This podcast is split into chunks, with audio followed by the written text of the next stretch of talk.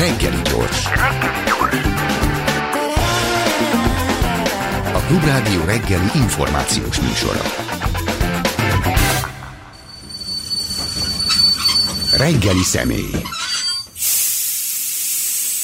A reggeli személy pedig Kis László, a Hanren, Hunren, Magyar Igen. Kutatási Hálózat Csillagászati és Földtudományi Kutatók Központjának főigazgató. Jó reggelt kívánok! Jó reggelt kívánok! Kicsit egyszerűsítettünk a helyzeten, többször beszélgettünk, már mindig magázódunk, aztán arra jöttünk rá, hogy... Hát igen, hogy tulajdonképpen hagyjuk már ezt a hülye magázódást, mert hogyha mondjuk angolok lennénk, akkor jó, jó, és akkor tök, tök mindegy, tök egyértelmű. Nem, nem vagyok címkorság és rangnyavaja szenvedő beteg, tehát nem.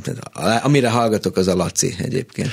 Pedig van egy négy soros bemutatásom, most nem fogom felsorolni, hogy, hogy milyen díjaid vannak, de a Prima hát azért csak szóba hozom, mert az friss. Hát az egy hete volt, igen. Az egy, az egy nagyon megérintett, azt kell, hogy mondjam. Ki is öltöztél rendesen? Hát igen, tehát meg is egyébként két kollégától kaptam olyan elismerő, dicsérő e-mailt, amiben kiemelték, hogy hát az a csokor nyakkendő, meg a, a smoking rajtam, az igen. nagyon jól állt, és igen. hogy mit tudom én, micsoda, és egyébként egy karikatúra is készült rólam életemben először, a Szabadkai hét nap eh, heti lapnak a karikatúristár Szalajattól megrajzolt, és ott is nagyon jól látható a csokornyakkendő, tehát látszik, hogy ez, ez nem egy tipikus dolog. A maga díjátad ugye a műpában volt egy két uh-huh. órás esemény, és nagyon érdekes, hogy ilyen tényleg abszolút, mint az Oscar díjátadás, három a kategóriák, tíz kategória, három jelölt, a primák, kimentünk mindannyian a színpadra, 1200 ember nézett ránk a Bartók Béla hangversenyterembe, fő fölgyulladtak a fények, és akkor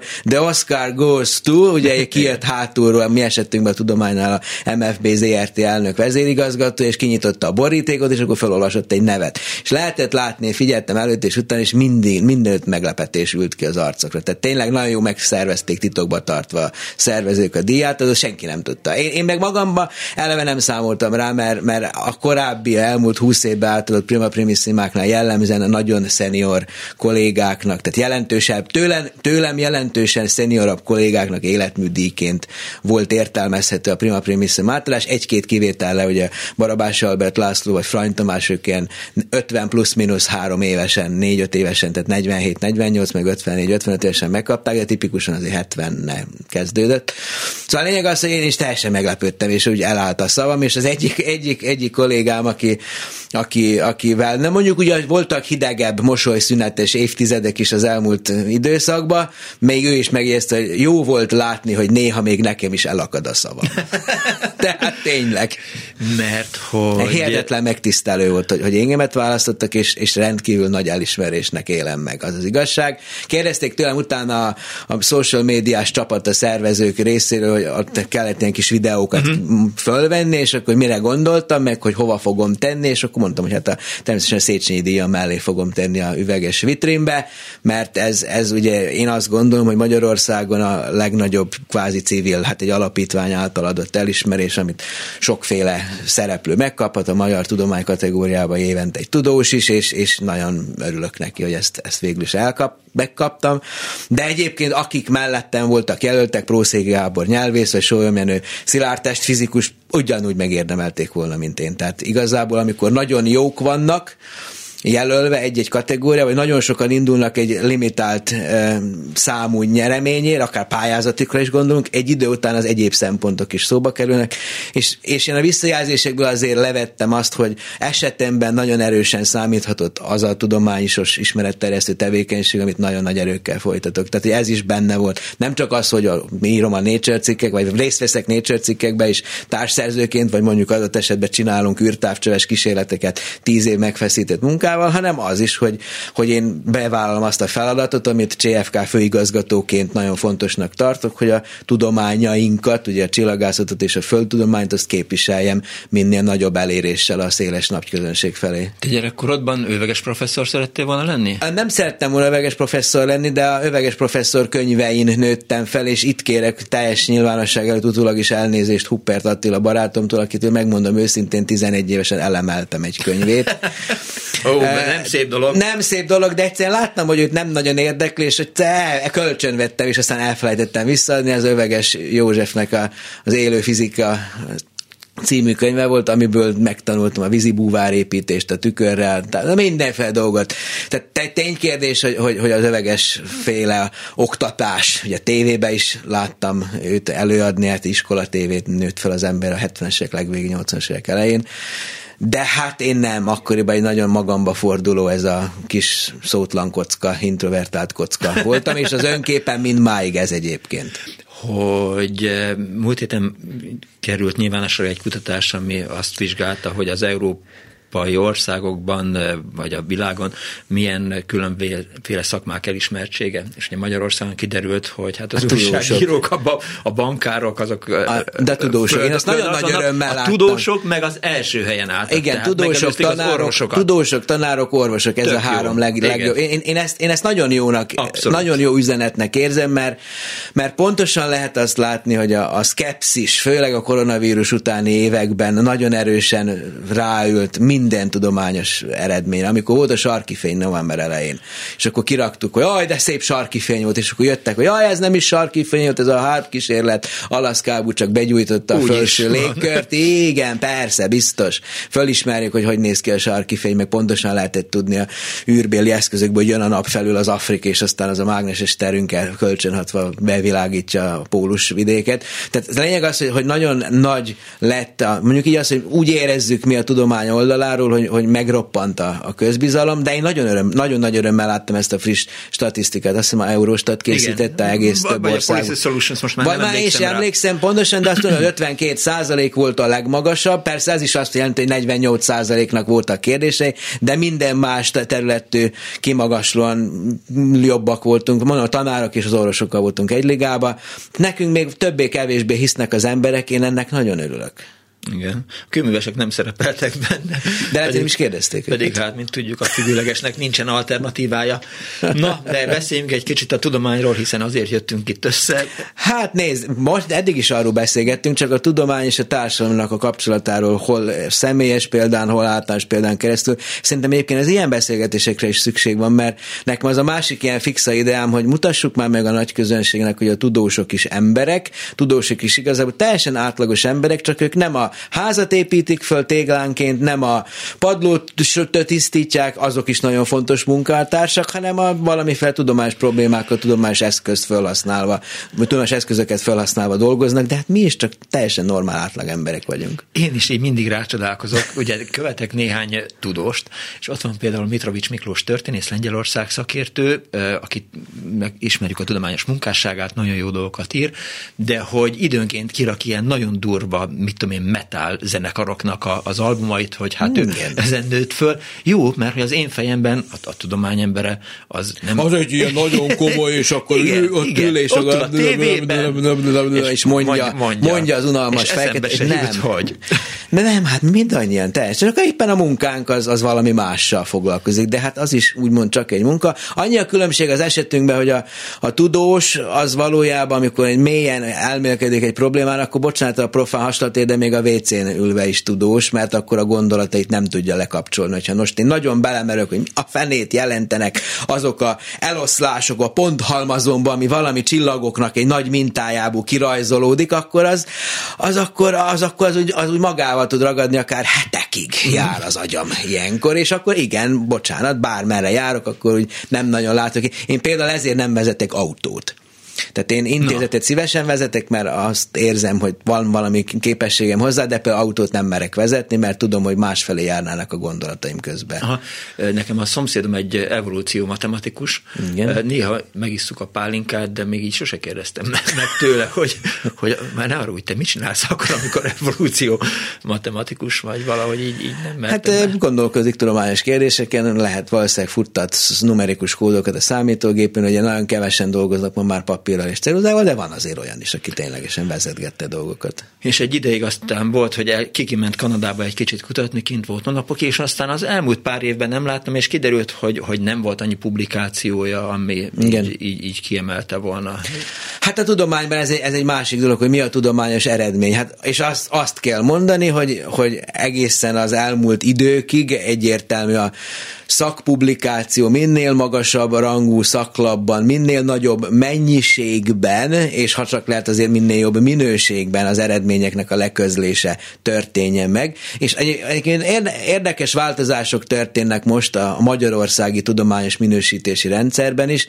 Egyre inkább haladunk afelé, hogy nem föltétlen csak az összcikk szám, meg az összhivatkozás szám, ezek a hülye tudománymetriai paraméterek lesznek a döntők. Pont tegnap hallottam a, a egyik hazai tudományfinanszírozó intézményben, hogy a következő nagy pályázati kiírásnál lesznek novumok, mert nem az összcikk számot fogják megkérdezni, meg nem azt fogják megkérdezni, hogy, hogy mondjuk adott esetben mik a leg, milyen, hány idézettség, hányszor, mert ez a babszemgyűjtés, hanem mondjuk jelölje meg a jelölt, hogy mi az öt legfontosabb cikke, és írja le szöveges értékelésben, hogy miért gondolja azokat nagyon fontos eredményeknek. És utána az értékelő bizottság ezeket fogja elolvasni. Hogy mi az, amit ez a figura vagy figurina letett nagyon fontos eredményként az asztalra, és mennyire azonosítható be az ő személyes részvétel abban a kutat, konkrét kutatásban, konkrét publikációt eredményező kutatásban, és ez alapján fogják majd kitalálni, ki az, akitől várható, hogy újabb tudományos áttöréseket ér el. Ez egy változás az értékelésben. De jó változás? Vagy... Szerintem jó változás, mert ugye angol szakkifejezéssel a peer review folyamata az pont arról szól, hogy a peerek, a kutatótársak értékelik adott esetben az embernek a saját kutatási pályázatát, egy, egy egyetem, egy doktorértekezést, egy cikkeket is peer review folyamattal értékelünk, és ott igazából az értelmezés megjelenik. Tehát nem csak számolgatjuk, hogy van 150 cikke, abból 25 Nature cikk, akkor biztos nagy tudós. Uh-huh. Ugye, ami miatt most itt vagyunk, az egy múlt, hát, múlt, múlt héten kijött Nature cikk, ugye az is mondhatjuk azt, hogy milyen nagy presztízsű valami, és valóban ez Írt így is. László verse. Ah, igen, csak a nagy presztízsű valami, meg, meg örülünk neki, és igen, egy nagyon érdekes tudományos eredményt közöltünk le egy nagy csapattal a Nature folyóiratba, de nem azért érdekes az az eredmény, mert a Nature magazin hozta le a legnagyobb presztízsű, aminek a legnagyobb az impact faktor, amit 50 fölötti, hanem azért, mert, mert én, tehát a persze, vagy, vagy in, tehát a inherently, hogy mondják ezt, majd magába véve értékes és érdekes az a felfedezés, amit tettünk. Ne, ne titkoljuk el. Ne titkoljuk el, egy HD 110 067 jelzés, itt egy telefonszám, csillagkatalógusbeli sorszám, nevű csillag, tőlünk 105 fényéve található, Bereniké haja csillagképbe, az ott a oroszlán feneke fölött és a göncölszekér rúdja alatti térrészben van a vadászebek mellett egy napunktól 80%-kal, tehát 0,8 naptömegű vörös, narancssárga csillag, ami körül 6 bolygót sikerült kimutatni. A TESS amerikai exobolygós űrtávcsővel, és aztán az európai KEOPS konzorcium által megépített KEOPS űrtávcsővel.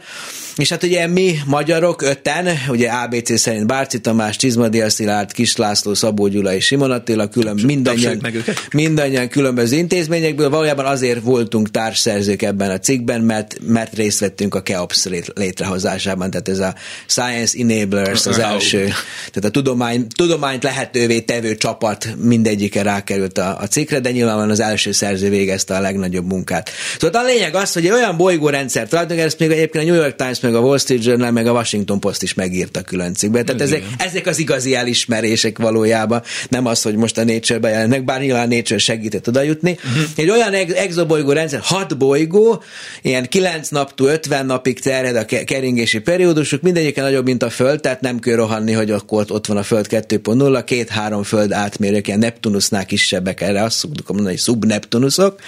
És egy olyan perfekt óramű, amilyet még nem láttunk. Haj, majdnem hasonlót, igen, de ilyet még nem láttunk. Egymás után a bolygók mindegyike tud az összes többiről. A keringési periódusok, hogy hányszor mennek körbe a csillag körül, kis egész számok arányaival jellemezhető. 3 a 2, ez 3 a 2, ez 3 a 2, ez 4 a 3, az 4 a 3. Az. Fantasztikus. Ez egy ilyen, egy ilyen fantasztikus óramű, amire azt mondjuk, amikor a cikkben erről értekezünk, hogy ez valószínűleg a keletkezés óta befagyott így. Tehát ebben a rendszerben nincsen Jupiter méretű nagy bolygó, és ami szétrázta volna, tehát ez egy fosszília.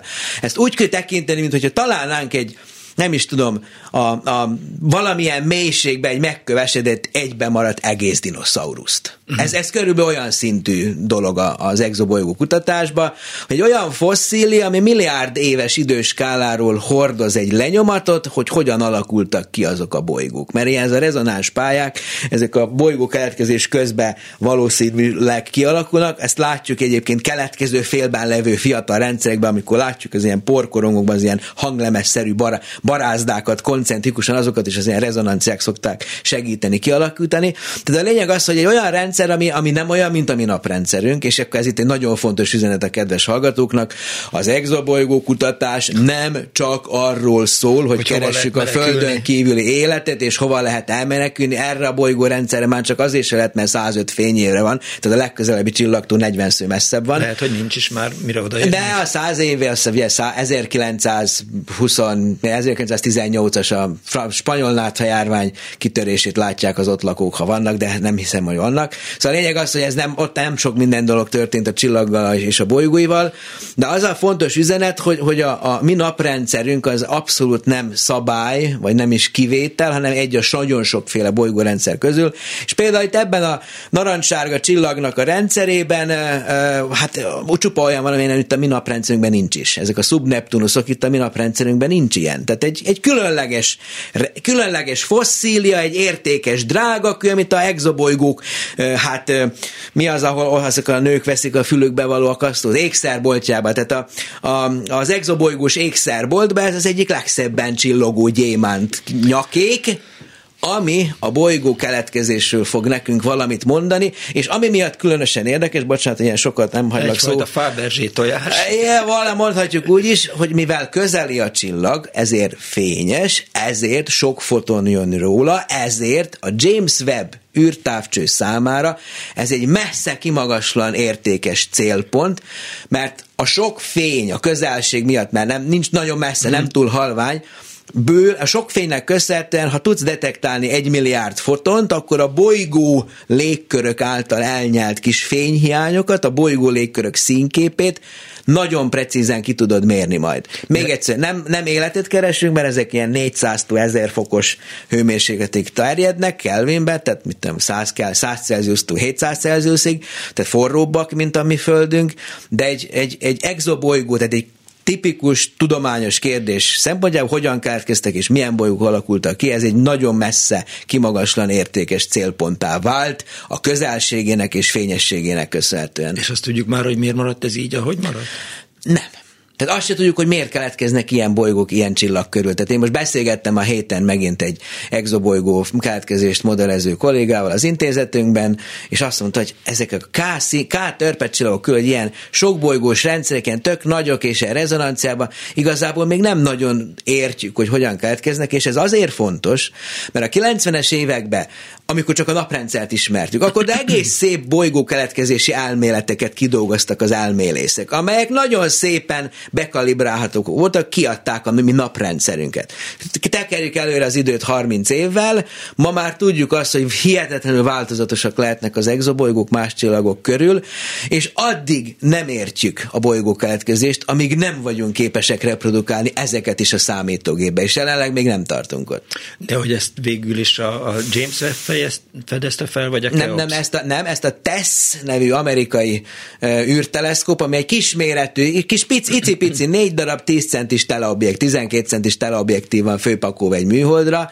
Ez a Föld körül kering, a Földhold rendszerbe 13 és fél naponként kerül meg a Földet és 27 napokig képes figyelni egy-egy akkor ilyen csempe mintázattal lefedi az mm-hmm. egész szeget. És az maga a felfedezés az úgy történt, hogy egyszer figyeltét töltött a Bereniki haját 27 napig, két évvel később visszatért, megint volt 27 nap, tehát összesen volt 54 napnyi adat, két év különbsége. És voltak a csillag fényességében kis halvány elhal, kis pici halvány, ezreléknyi elhalványodások. A bolygók, a különböző bolygók kitakarták, és akkor elindult egy nyoma, egy asztrofizikai detektív munka, hogy nem jöttek ki periódusok. Az Isten itt már ez is egy egyezrelékes elhalványás, ez is, ez is, ez is, de nem lehetett ráilleszteni, hogy most ez egy bolygó, vagy két bolygó, vagy három bolygó. Tehát lehetett lehet érezni, hogy egy több bolygós rendszer, először csak kettőt gondoltak, aztán hármat, és ekkor jött a Keops. Ugye a Keopsot azért építettük meg 2012 és 19 között, ugye amikor Mi elindítottuk, Európa? ugye Európai űrügynökség és Svájci vezetésű konzorcium, mi magyarok is. Benne voltunk, ugye én vagyok a Keops tudományos irányító testületében a magyar tudóstag, van ipari képviselő, és ugye ő a Bárci Tamás, az Adamt és uh-huh. Admat és Miskolci Admat és Kft. részéről. Szóval azért építettük meg, hogy legyen egy olyan távcsövünk, ami a föld körül kering, tehát az a légkörön túl nagyon pontos méréseket tud végezni, de nem csempeszerűen tapogatja le az eget, hanem bármikor tetszőleges időpontban, tetszőleges helyre viszonylag, tehát relatíve tetszőleges időpontban és tetszőleges helyre rá tudjuk irányítani, és ha például a TESZ, az amerikaiak, a 27 napos adatsorokba találnak valami izgit, akkor utána oda tudunk nézni a Keopsa bármikor. És pont ez történt itt a HD 110 067-nél is, hogy kijöttek ilyen, végül kijött három bolygóra a, a megoldás, de ott látszott, hogy voltak még ilyen egyedi fedések, aminél csak be, becsülni tudtuk, hogy a periódus az lehet, hogy ez, vagy az, vagy amaz. És a különböző előrejelzéseknél a Keopsa oda néztünk, és aztán megtaláltuk azokat a fedéseket. És aztán, amikor beazonosítottunk három bolygót, és akkor kiderült az, hogy ezek ilyen rezonancia vannak, akkor újabb elméleti vizsgálatokkal utólag a TESZ adatokba ki sikerült még megtalálni még három másik bolygónak, még kett, négy, és akkor kettő, tehát több bolygót is utólag sikerült megtalálni. Az eredeti adatfeldolgozásban, mivel nem tudtuk, hogy mit kell keresni, ezért nem láttuk. De, De ezek aztán, meg is vannak, vagy csak sejtés van? Nem, ezek megvannak, ezek teljesen egyértelmű. Megvan mind a hat bolygónak a, a fedési fénygörbéje, mindegyikön egy ezreléket csökkent a fényességen, és az érdekesebb az egészben, hogy ez egész fény fényes 8 magnitudós csillag, ez nem mindenkinek mond valamit, ez a szabad szemmel látható leghalványabbtól mondjuk 6 szó halványabb, ami mm. azt jelenti, hogy egy ilyen 20 centis dobzon távcső, tehát egy ilyen amatőr csillagász ég, égfürkészű teleszkóppal meg lehet keresni, és meg lehet nézni, jé, de szép narancssárga csillag, hát kicsit halványka, de azért kell hozzá egy távcső, és akkor nem látunk rajta semmit, de a tudás, a tudat, hogy ezen narancssárga, nyolc magnis csillag körül hat bolygó kering így szépen éléről látunk rájuk, egy ezrelékes elhajandosokat okoznak, és egy olyan fura rendszer, amilyet korábban még nem ismertünk. És egy ilyen fosszíliának tekinthető, ami, ami a bolygók, tehát nagyon sok utóvizsgálatot fog majd inspirálni. Itt gyakorlatilag csak bejelentettük a rendszer létezését. Most két irány biztosan kiemelhető, az egyik az elmélészeknek a munkája, ez a, ezek a hülye rezonanciák mit is jelentenek pontosan a fejlődés szempontjából, meg a kialakulás szempontjából, a másik pedig a James ebben megmérni. A legalább háromnak van sűrű légköre, tehát kiterjedt légköre, és akkor hogy az pontosan miből is áll, hogy áll össze, milyen messze a csillagtól, milyen összetételű, van-e valamiféle változás az összetételben, hogy megyünk a csillagtól egyre messzebb és messzebb. Ezek mind ilyen kis, mint amikor a hőmérővel végig tapogatod, mit tudom én, valaminek a hőmérsékletét, itt a bolygók is ezt szépen föl tudják térképezni nekünk, tehát egy nagyon izgalmas rendszer, maradjunk ennyiben. De ha a teszt most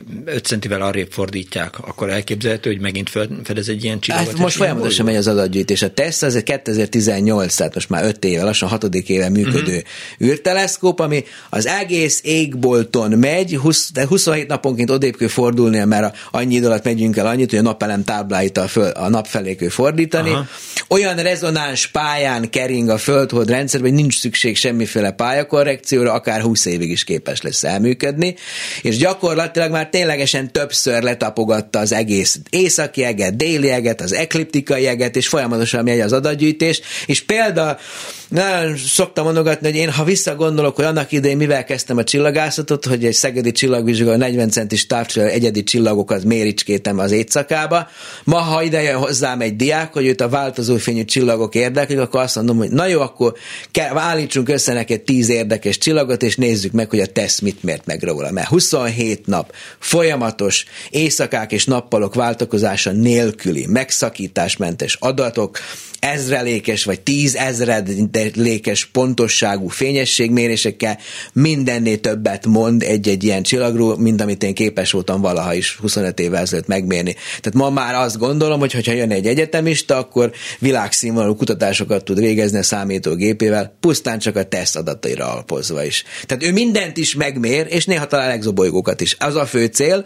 A tesztnél az volt a mondás, hogy mérje fel az összes 200 fényévnél közelebbi csillagot, hogy hol vannak fedési exobolygók. És ez ezt a misszióját nagyon szépen csinálja. Rá van már küldve az űrkutatásra a mesterséges intelligencia? Persze, te figyelj, a, a, az, adat, az alakfölismerés az egyértelműen, amikor már százezrek, sőt, ugye a TESZ-nek a csillagkatalógusában több tízmillió csillag van használható adattal, ott, ott már van citizen science programok is, amikor azt mondjuk, hogy a, a amatőr csillagászok letöltögetik az adatokat, és akkor nézegetik. Így is vannak egyébként nagyon érdekes felfedezések a tesztből, meg igen, vannak, akik ugye a machine learning, a gépi tanulásos módszerekkel próbálják az alakfölismerést hát megvalósítani, és ez egyébként nagyon jól működik is, sokan vannak, akik ebben hisznek, de mindig lehet azt látni érdekes példákon keresztül, hogy az emberi agy alakfelismerő képessége még mindig fölülmúlja. Tehát a kis jel per zajviszonyú dolgokat mi fölismerjük, észrevesszük. Ez valószínűleg evolúciós előnyünk. Igen, növön aluli kérdés lenne az, hogy most mi van a helyzet a fordraszállással és Robert Norbival. Figyelj, én nagyon örültem annak a dolognak. Ekkor, hogy mondjam, hogy ma Magyarország meglepett. Nagyon pozitívan meglepett. Ugye nekem is van egy YouTube csatornám, a Kis László Csillagász YouTube csatorna, most már 11.200 követővel, 1 millió 200 ezres kumulatív nézettsége. Tehát egy mondjuk így azt, hogy föltörekvő YouTube csatorna, de figyelem a, a YouTube világot, és olyan jó reakciók születtek. És nem csak arra gondolok, hogy mit tudom én, a rádió egybe behívtak telefonon, és akkor beszélgettünk erre az egész, és akkor úgy tettek a műsorvezetők, mint a hülyék lennek, de nem azok, pontosan tudták, hogy ez hülyeség.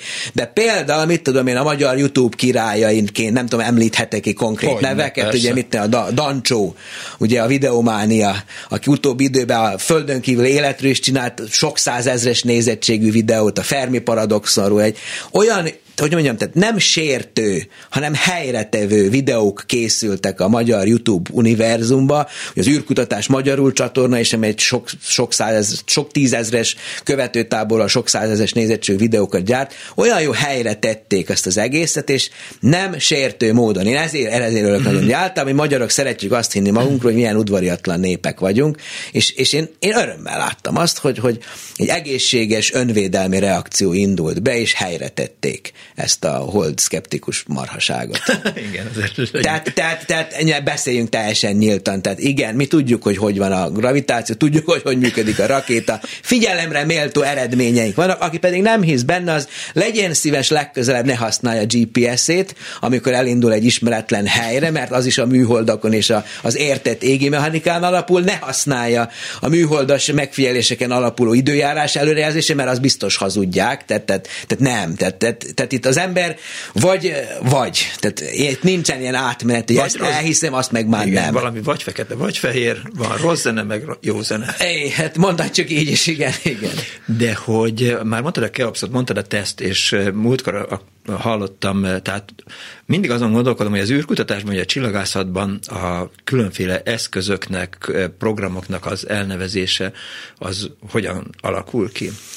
Hát ak- akarunk egy olyat, amit könnyű megjegyezni, mert ugye mondhatjuk azt, hogy van egy hosszú neve, hogy a Characterizing Exoplanet Satellite, ez a KEOPS-nak a feloldása. Az Ariel, az meg Atmospheric, Atmospheric Remote Sensing, nem tudom micsoda, föl se tudom bontani. De... Tesz is valami Transiting Extra Solar Survey Satellite, valahogy így, így áll össze, ezeket nem lehet mindig végigmondani. Tehát kell egy jó brandhez egy jó rövidítés. De ez nem csak a csillagászatban jellemző. Ugye most olyan időszak van, amikor EU-s pályázatokat uh-huh. írunk. Azok, akik ezt megtehetik, az, azok megteszik. Mi most dolgozunk, egy, egyik kollégám dolgozik egy ERC Consolidator Granten. Mindenütt egy akronímát kell alkotni. Egy projektre értelmes hivatkozást adó, és a SMASH, az egy milyen jó projekt, név, elnevezés. Ez Slovenian valami, machine Aha. learning valami. Tehát, tehát as a. ezekkel segítjük azt, amikor az értékelő testületek beszélgetnek versenytárs program, vagy versenyző programokról, hogy akkor hogy hivatkozzanak rá. És, és, és egyszerűbb használod, hogy keosz, meg tesz, meg nem tudom, mint hogyha végigmondaná az egészet, sokkal könnyebben megjegyezhető. És aztán, amikor valami meg is valósul, akkor pedig az ténylegesen, szerintem ezt nem kell egy ilyen média termékben mondani, hogy ha brand építés a cél, már pedig egy sikeres projektnek része kell, hogy legyen, hogy egy legendé kíván válni a saját tudományterületén belül, akkor kell egy név és ezért születnek ezek az érdekes betűszavak, akronímák, amelyek mögött ott van egy hosszú kifejtés, Igen. de sokkal könnyebb megjegyezni azt, hogy ke, Keops, vagy Tess, vagy Ariel, vagy Plato, ugye ezek mind, mind ilyen Igen. akronímák. A Kepler az nem akroníma volt, mert az a Kepler, Keplerre hivatkozott, a csillagászra. Amerikában szeretik emberekről elnevezni. De például pont a James Webb kapcsán látjuk azt, hogy a, a valamilyen szempontból a mostani kulturális folyamatoknál egyfajta öngólnak bizonyult. Ugye James Webb volt a NASA-nak az a vezető igazgatója, aki alatt az Apollo program megvalósult az 1960-as években, és aki alatt a, a női egyenjogúság, a melegekkel szembeni bánásmód nem volt része. De ha 60-as évekről beszélünk, amikor még a, a, a, a feketék szegregációja abszolút ott volt a, a, a nő, most női egyenjogúságról még nem beszéltek, nem beszél beszélhettünk. Tehát a 2020-as éveknek a erkölcsi normáit számon kérni 60 évvel ezelőtti intézményvezetőkön nekem legalábbis kérdéseket vet föl. Megálltam a a könyves szekérnél tegnap előtt. Vigyázok, hogy ne legyen nálam apró pénz, hogy ne kelljen vásárolnom, de azért mindig megállok, és aztán valami. Tehát Leroy Jones, a blues népe, néger zene a fehér Amerikában. Ma már nem jelenhetne meg ilyen nem, címmel. Nem, és ebbe úgy négereznek folyamatosan, hogy, hogy a faladja a másikat, a, figyelj, a csillagászatban most elindult Amerikába egy, egy, egy, egy mozgalom, hogy a Magellán felhőket nevezzük át. Ugye 500 uh-huh. Évvel ezelőtt, amikor Fernández, mi volt, milyen Magellán, Mag, Fernández Magellán, mindegy, a portugál, Magellán, elsőként hajózta körbe európai világból a világot. Igen. 1518 és 1521. Ő közben ő meg is halt. De ő írta le elsőként, hogy a déli égről látszik két ilyen felhő az égen, ilyen fényes valami. Uh-huh. És mhm. akkor ezeket a csillagászatban effektíve 500 éve, vagy hát a európai tudományban 500 éve Magellán felőként hívjuk. És most elindult egy ilyen kezdeményezés, természetesen, mint minden ez is az Egyesült Államokból, egy ottani dél-amerikai gyökerekkel, ha jól emlékszem, bíró, vagy talán Fülöp-szigeteki, valamilyen ilyen kisebbséginek tekinthető kör, környezetből érkező csillagász csoport részéről, hogy nem helyes, hogy, hogy Magellánról, a, a hódítóról, a gyilkosról, a pusztítóról nevezünk el, mert hogy ő a földgyújtott falvakat, elhulcolt rabszolgának embereket, ami nyilvánvalóan igaz de ez a történelemnek a része. Tehát ezzel nem tudunk mit csinálni, és, és, és a csillagászatban még azért a hagyomány tisztelet az nagyon erős, tehát én személy szerint nagyon ellene lennék a Magellán felőket azért átnevezni, mert egy gonosz ember volt, vagy bizonyos szempontból gonosz ember volt. Igen, abban az időkben ilyen durva volt a világ. Ezzel nem tudunk mit csinálni utána. Nem tudjuk a múlt, a múltat végképp eltörölni, az lehetett egy, lehetett egy jelszó valamikor, de társadalmi kudarchoz is vezetett. Tehát ezt ne csináljuk szerint szerintem. Ismerjük be azt, hogy igen, ő is egy árnyalható figura volt. Ugyanúgy Columbus Kristóf is, vagy ugyanúgy Amerigo Vespucci is csinált rossz dolgokat. Attól még Amerikát nem kell átnevezni, nem tudom mivé. Igen, Harry Kissinger kapcsán is azért volt most jó nagy világbotrány, mert hogy leháborús bűnösözték. Hát, és ott, és... De mondjuk, ha, ha megkérdezel egy, egy burmait, vagy egy, vagy egy kambodzsait, akkor ő azt mondja, igen, az a fickó az minket bombáztatott. Igen. Tehát, tehát teljesen egyértelmű, hogy senki sem fekete vagy fehér, a történelembe, ha visszanézünk, de ne tagadjuk le a történelmi mi tényeket, én erre ezt gondolom. Nem tudom, hogy van-e még arra időm, hogy ezt a példát elmondjam, hogy, hogy, hogy egyik évben például itt volt egy, az eltén egy ilyen nemzetközi kis workshop, uh-huh. ahol a sok amerikai volt, vett részt, és akkor én tartottam egy előadást exobolygászatról. Áriel űrtávcső, Plátó űrtávcső, és egészen véletlenül a legvégén azt próbáltam egy grafikus metaforával illusztrálni, hogy sok-sok munka vár ránk, és betettem egy festményt amerikai fekete rabszolgákról és megsértettem vele akaratlanul is valakit, valakiket, és aztán még írásba bocsánatot is kellett kérnem, és utána az volt a, a, a reakcióm rá, hogy ezt sajnálom, értem, mi szerintem Európában vagy Magyarországon másképp állunk ezekkel a dolgokhoz, de elismerem, hogy valakinek ez sértő, úgyhogy innentől kezdve 1930-as évekből magyar parasztokat rakok be, azt hadd mutassam nyugodtan, hogy, hogy a, a sok munkának a, a szinonimája, vagy a allegóriája, vagy nem tudom mi a pontos megjelenés. kubikosokat, ha beraknál. Hát be, én ilyen magyar parasztokottan mennek, és akkor kaszálják le a búzát, és akkor azt had, saját kulturális hátteremből hadd vegyek egy ilyen történelmi példát, mert az része a történelmünknek. Azt kérdezi az egyik hallgató, hogy mert nekem is hát van a kérdésem, kérdezd meg Léci, hogy a csillagok távolságát a Földtől hogy állapítják meg? Nagyon egyszerű, ugyanúgy, a 105 fényévet a HD 110 067, ezt nagyon pontosan tudjuk, ugyanúgy, mint ahogy én látom, ha rád nézek, két méterre vagy tőlem körülbelül. Ezt miért tudom? Onnan tudom, mert a bal szememmel, meg a jobb szememmel a háttérhez képest másképp, másképp látlak elhelyezkedni. A jobb szememmel eltakarod a nem tudom mit, a bal szememmel már nem takarod el. Igen. És az agyam kirakja a térbeli Igen. helyzetedet. Van egy olyan módszer, paralaxis mérésnek hívják a csillagászatban, amikor januárban megnézzük a csillagokat, hogy hol látszanak az égen, meg júniusban, tehát fél év időkülönbséggel Aha. készítünk ugyanarról az égteletől képeket. Január és június között mi történik? A Föld átmegy a nap pálya, napköli pályán a túloldalra. Ez azt jelenti, hogy térben elmozdulunk 300 millió kilométert. Az sok. Na most egy januári és júniusi képpárt összehasonlítva a közeli csillagok elmozdulni látszanak a távolabbiakhoz képest. Ezt hívjuk éves paralaxis jelenségnek. Az Európai űrügynökségnek egy 1 milliárd eurós űr missziója, a Gaia e, asztrometriai műhold, az pont, űrszonda, az pont azt csinálja, 2013 óta már, tehát 10 éve működik, hogy a föl, napköli pályán nézi ezeket a parány elmozdulásokat, az éves paralaxisnak a, a jelenségét, és ténylegesen gyakorlatilag a fél tejút rendszerről már van teljes térbeli térkép a gája mérésének köszönhetően. Ebben is egyébként magyar csillagászok nagy számban dolgoznak, Szabados László volt, aki bevitte a magyar csillagászatot a gájába, de azóta már fiatalok átvették a, a, a munkának a dandárját, de minden esetre ez két milliárd csillagra megmérte a tejút rendszerbe az éves paralaxis jelenséget. Tehát ahogy keringünk a nap körül, odébb kerülünk 300 millió kilométerre a térbe, és a csillagok ilyen kis finom, hú, ilyen, ilyen ellipsziseket írnak le az égen, és ha ezt ki tudjuk mérni, és ezt már ki tudjuk mérni, nagyon pontosan, akkor ebből ki lehet számolni a távolságokat. Ez egy geometriai távolság meghatározás. Tiszta, Térlátás. Tiszta, pontosan, ami nekem nincsen. E, azt írja a hallgató, 50 éve keresem azt a rohadt könyvet, írta Na jó, elég a hülyeskedésből. Kis László professzor, a Hunren Magyar Kutatási Hálózat Csillagászati és Földtudományi Kutatóközpontjának főigazgatója volt a vendégem. Nagyon szépen köszönöm, hogy köszönöm jöttél. Gyere máskor is, a tudomány helyzetéről mindig érdemes beszélni. A mai műsor szerkesztője Korpás Krisztina volt a műsor létrehozásában segítségemre volt Balak Kármen, Turilu és Zsidai Péter, én Pálinkás Szűcs Robert voltam, tudják jól. Give peace a chance, Putyin rohagy meg, béhallás. Martonosi. Sajnos lejárt az időnk. Úgyhogy szívesen hallgatnánk még, de, de... Nem kell, nincs értelme ennek a beszélgetésnek. Ó, mi nem így Nem csak ennek, egyiknek sem elhangzik a klubrádióban. Köszönöm szépen!